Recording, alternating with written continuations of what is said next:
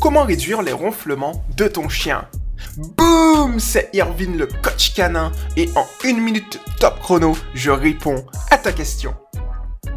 Lorsqu'un chien ronfle, dans un premier temps, il est important d'en détecter la cause. Quand la cause est clairement identifiée, on peut alors trouver des solutions dans la mesure du possible. Comme par exemple, nettoyer ta maison pour éviter qu'il fasse des allergies. Lui acheter un coussin afin qu'il puisse surélever sa tête, ce qui va lui permettre d'ouvrir ses voies nasales et réduire les ronflements. Voir un vétérinaire afin d'écarter les pistes de kystes et de tumeurs. Tu peux également installer un humidificateur d'air afin d'éviter d'assécher les voies respiratoires de ton chien qui peuvent induire des ronflements. Tu peux également attendre, tout simplement.